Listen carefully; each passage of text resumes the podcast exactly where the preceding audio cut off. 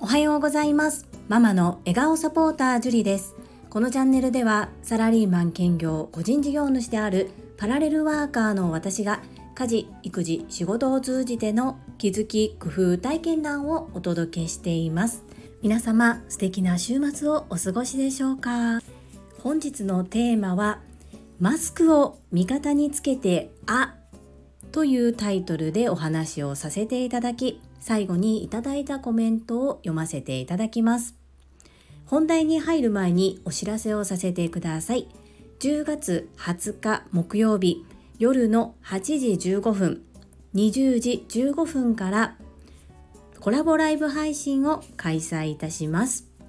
お相手は向き不向きより前向きチャンネルのアラカンマサミンさんです。マサミンさんは自らをスマホ難民改めスマホ迷い人とおっしゃるぐらいスマートフォンが苦手です。そのアラカンマサミンさんがスタンド FM に挑戦され収録して配信することはマスターされた後さらなるステップアップということでコラボライブ配信にチャレンジされます。皆様ぜひ応援のほどよろしくお願いいたします。そんなこんなで本日のテーママスクを味方につけてあです最後までお付き合いよろしくお願いいたします私は今ボイシーチャンネル世界はあなたの仕事でできているの朝倉千恵子先生が主催されているトップセールスレディ育成塾で学ばせていただいております。その第7期の3回目の講義の中でおまけということで最後にとてもチャーミングな朝倉千恵子先生が大切なことを教えてくださっています。今まだまだマスク生活を強いられている日本ですがこのマスクを味方につけて私たちにできることがあるということを教えてくださいました第3回目の講義は松尾由紀子先生が講師を務めてくださりその中でなりたい自分になるための3つのポイントを教わりました。なりたい自分になる3つのポイントとは1整理する。2二語で言う相手に合わせる。3口を動かす。なのですがこの3つ目の口を動かすという部分について朝倉千恵子先生が補足で説明をしてくださっていたのですがそれがとっても可愛らしくておそらく私以外にもものすごく爆笑されていた方もいらっしゃると思うんですが笑うような可愛さなんですけれどもとっても大切なことをおっしゃっているんですね。これはきっと男性の方にもできることだと思いますのでお話しさせていただきますポイントは2つです鼻が出るぐらい大きな口を開けることと口角を上げる練習をするということです。具体的に申し上げます。マスクをつけたまま大きな口を開けるとあというふうに大きな口を開けて言うと鼻が出るんですね。これは一緒に受講されていた方そしてアーカイブを視聴されている TSL7 期の方であればきっと画像が頭に鮮明に浮かぶと思うんですけれどもまだ見られていない方は2時間16分あたりをぜひご覧くださいませ。朝倉千恵子先生は続けてこのようにおっしゃいました。日本語は口を開けなくても聞こえます。マスクをつけていたとしても鼻が出るぐらい口を開けてください。鼻が出ないということは口が開いていないという印ですということですね。なので皆様ぜひ口を動かす練習をするためにマスクを活用いただきましてマスクをつけたまま「あ」と大きな声で発音した時に鼻が出るか出ないかというのをバロメーターにしていただいて「あ」ちゃんとこのこれぐらいの言い方であれば口が動いているんだなということを実感体験していただきたいと思います。もう一つはこれはマスクだからこそ練習ができるということで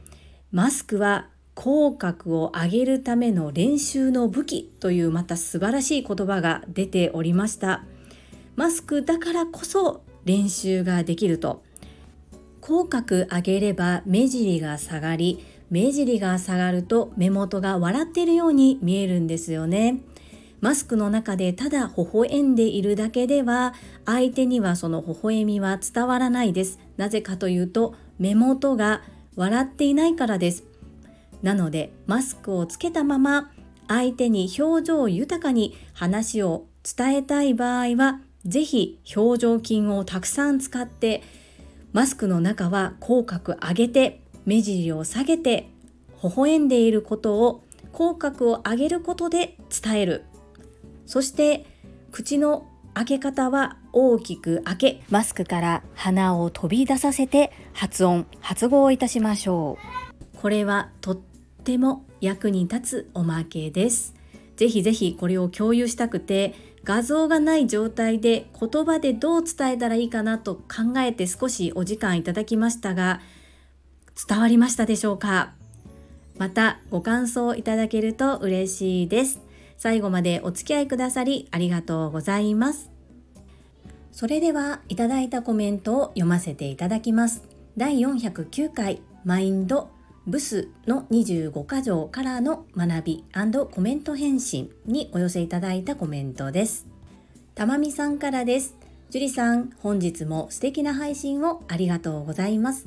働くあなたの笑顔サポーター、皆さんから好評で嬉しいです。そして完全にファン心理ですが、最後の締めの言葉でお試しくださってめちゃくちゃ嬉しかったです。なんかもう感動しました。前回のコメント返信が朝倉先生級で驚いたのと感動しました苦手な上司への報告に関するアドバイス本当にありがとうございます早速今日実践してみました素晴らしい少しずつメールから口頭での報告に切り替えていきます。たまみさんコメントありがとうございます。働くあなたの笑顔サポーターとても大好評でしたね。たまみさん生みの親になってくださりありがとうございます。とっても嬉しいです。そして私のアドバイスというかもう私も経験したからこそこうしたらどうかなっていうご提案だったんですけれどもそれを即実践行動されたたまみさん。前向きでいつも変えようと努力されているお姿に本当に勇気と元気をいただいておりましてそのような姿勢で挑まれているたまみさんと同じ時期に TSL を受講できていること本当に嬉しく思います。無理のない程度に切り替えられるところから変えていけるといいですね。そしてまたその成果が出た時には是非皆さんにたまみさんのチャンネルでのアウトプットでも全然構いませんので教えていただきまた皆さんに共有していただけるととっても嬉しく思います。どうぞよろしくお願いいたします。続きまして第410回雑談着信あり。にびくつく母コメント返信にお寄せいただいたコメントです。中島みゆきさんからです。樹里さんこんにちは。本日のお話懐かしいなぁと思いながら拝聴しておりました。我が家の子供たちも過去に何度か学校からご連絡をいただいたことがあります。病気や怪我ではなくお友達とのやりとりでの揉め事が原因でした。その際はまずは先生のお話をお聞きしお知らせいただけたことのお礼。親として私はどうしたらよいかアドバイスをいただきました。子供たちには事情を聞いて私の感性で注意したり時には褒めたり。子供たちが勇気を持って行動したことなどには褒めてあげました。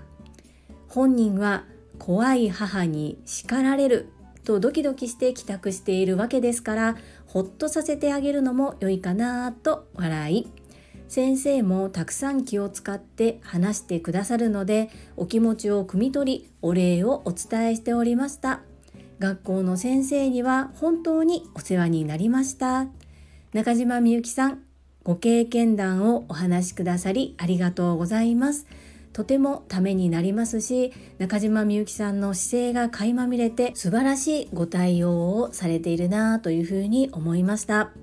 我が家も今回お友達とのトラブルということでご連絡をいただきました。学校の姿勢としてはそういうことがあったということを知っておいてほしいという思いのようでしたが私としては外での息子の姿が見えることそして先生からすると言いにくいことを伝えていただけるということに本当に感謝です。ですが昔からこんな感謝心を持って全てのことを受け入れられていたかというとそうではないですしここで私が語ってしまっているということはおそらく前向きはこうね表面上は平静を装っているように見せてもやっぱり自分の心の中ではもやもやどうしようという気持ちがあって自分の中で消化しきれなかったのかなというふうに今は自分を客観視しております。ですがこのようにすでにお母様で経験を踏んでおられる方の私もこうだったよこんな風に対応したんですよっていうお話が聞けたこと私はこの話を語ってみてよかったなというふうに思います。他のお母様方の参考にもなると思います。中島みゆきさん素敵なコメントためになるお話を聞かせていただき本当にありがとうございます。続きましてアラカンマサミンさんからです。ジュリストナンバー12番アラカンマサミンです。初めてのコラボライブ配信を全力で応援します。と快諾していただきありがとうございます。よろしくお願いします。私のスタイフで配信するんですか？てっきり樹里さんのスタジオだと思い込んでいました。息子3人なので学校からの呼び出し何回もありました。先生の話と息子の話は一致しないこともありましたが私も息子を信じました。結果それで良かったように思います。私は普段連絡してこない息子からの着信にドキッとします。何かやらかしたのか。アラカンマサミンさんコメントありがとうございます。まずコラボライブ配信なんですがごめんなさい。私が最初にきちんとお伝えできていなかったのかなと思いましてこのコメントをいただいてすぐ個別に連絡を取らせていただきました。まさみんさんが不安で不安で押し倒されそうになっている状況で開催するのは良くないなと思いましていろいろな私なりの理由をお伝えさせていただいた上でまさみんさんのチャンネルでされますか？私のチャンネルでいたしましょうかとお話ししたところやはり挑戦してみるということでまさみんさんのチャンネルにて開催をさせていただきます。気になられていることもあるんですけれども今回はこうチャレンジすることに意味があるということでチャレンジこそ人生で行ってまいります。皆様どうぞ応援よろしくお願いいたします。そしてお子様との対応そうですよね。男の子私2人でももう手一杯なのに3人を育てられたっていうところがもう本当に尊敬です。そしてこのコメント欄を読んでいてもわかるんですが他の方のコメントも読ませていただきながらやはり思うのですが男の子と女の子って違うなというふうに思いますですがああ男の子やっぱり大変じゃなくってその分きっと私たち男の子の母はなかなかできない経験を積ませていただいているというふうに捉えてやっていきたいなというふうに思います。そしてご子息から普段連絡がないのに着信があってドキッとされるというお話。ごめんなさい。なんだかクスッと笑ってしまったんですけれども私も数年後そんな風になるんだろうなっていうことを感じさせていただきました。まさみんさんコメントありがとうございます。続きまして英語学習者と世界をつなぐキューピット英会話講師高橋明さんからです。樹里さんこんにちは。学校からの着信にまだお友達との揉め事で連絡が来たことはありませんが今後そういうことがあるのかなと心構えができました。福田秀夫さんのお名前の呼び方について樹里さんと一つ目は同じ考えです。ここは日本文化の複雑なことだなぁと思い興味深くいろんな方のお考えを拝聴しておりました。高橋明さんコメントありがとうございます。ふぐくん私がこう感じている感じではとてもおとなしそうなお子様かなというふうに感じております。私は学校からの連絡は言葉選ばずに言うと被害者加害者どちらの立場としても受けたことがあります。でどんな状況でもまず一旦はしっかり話を聞くっていうことと慌てないことそして心の奥底では息子を信じきることっていうことが大切なのかなというふうに思います。もし高橋明さんふぐくんのことでお電話があった時は大丈夫。まずそういうふうに思って電話を出ていただきたいなというふうに思います。